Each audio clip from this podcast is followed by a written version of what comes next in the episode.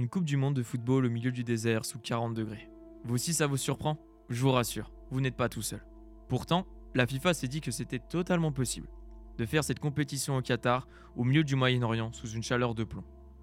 Une Coupe du Monde qui aurait jamais fait couler autant d'encre dans les journaux du monde entier. À tort ou à raison? Je vous en laisse en décider à la fin de cette chronique. La Coupe du Monde a été attribuée il y a 12 ans, en 2010, à Zurich, par le comité exécutif de la FIFA. Le Qatar était notamment en compétition avec les États-Unis, l'Australie ou encore le Japon.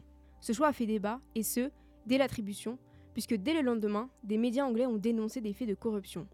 Dès le début, elle était controversée.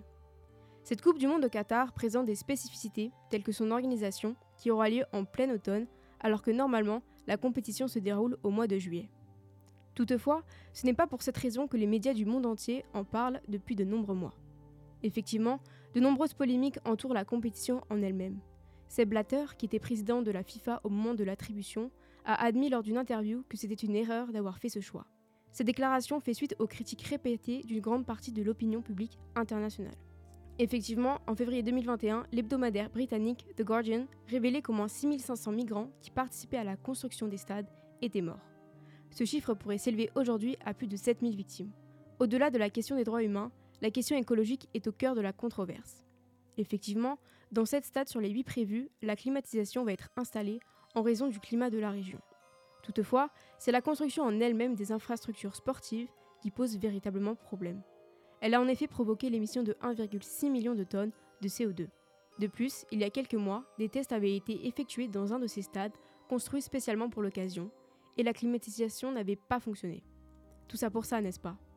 Ainsi, l'objectif revendiqué de la neutralité carbone ne sera jamais atteint, et le fait même d'y avoir pensé était illusoire. Le boycott semble clair et évident, je vous l'accorde. Mais est-ce que cet appel à boycott n'est pas dû également à une hypocrisie générale venant de nos pays occidentaux? Je vous laisse y réfléchir par vous-même. Mais comme a dit Justine, auparavant, en 2010, en face du Qatar, il y avait nos très chers Américains. Et je vous l'annonce, mais c'est un pays globalement, bah ils acceptent pas trop le nom.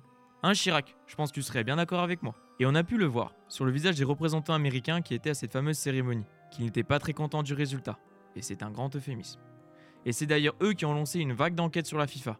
Ils sont également à l'origine des scandales de corruption de la FIFA en 2015, où des noms importants comme Seb Blatter ou Michel Platini seront mis en examen. On peut se demander aussi de façon totalement légitime si ce n'étaient pas les Américains qui avaient perdu un soir de 2010, est-ce qu'il y aurait eu ces révélations de 2015 et ce fort appel au boycott?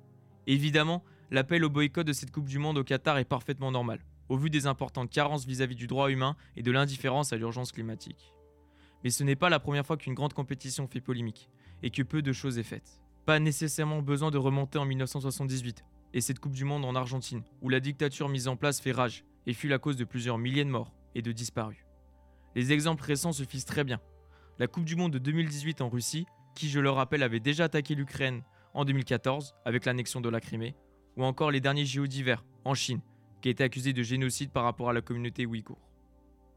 Bref, ces questions de boycott de grandes compétitions sont très compliquées, où le sport est censé être dépourvu de tout message ou de récupération politique.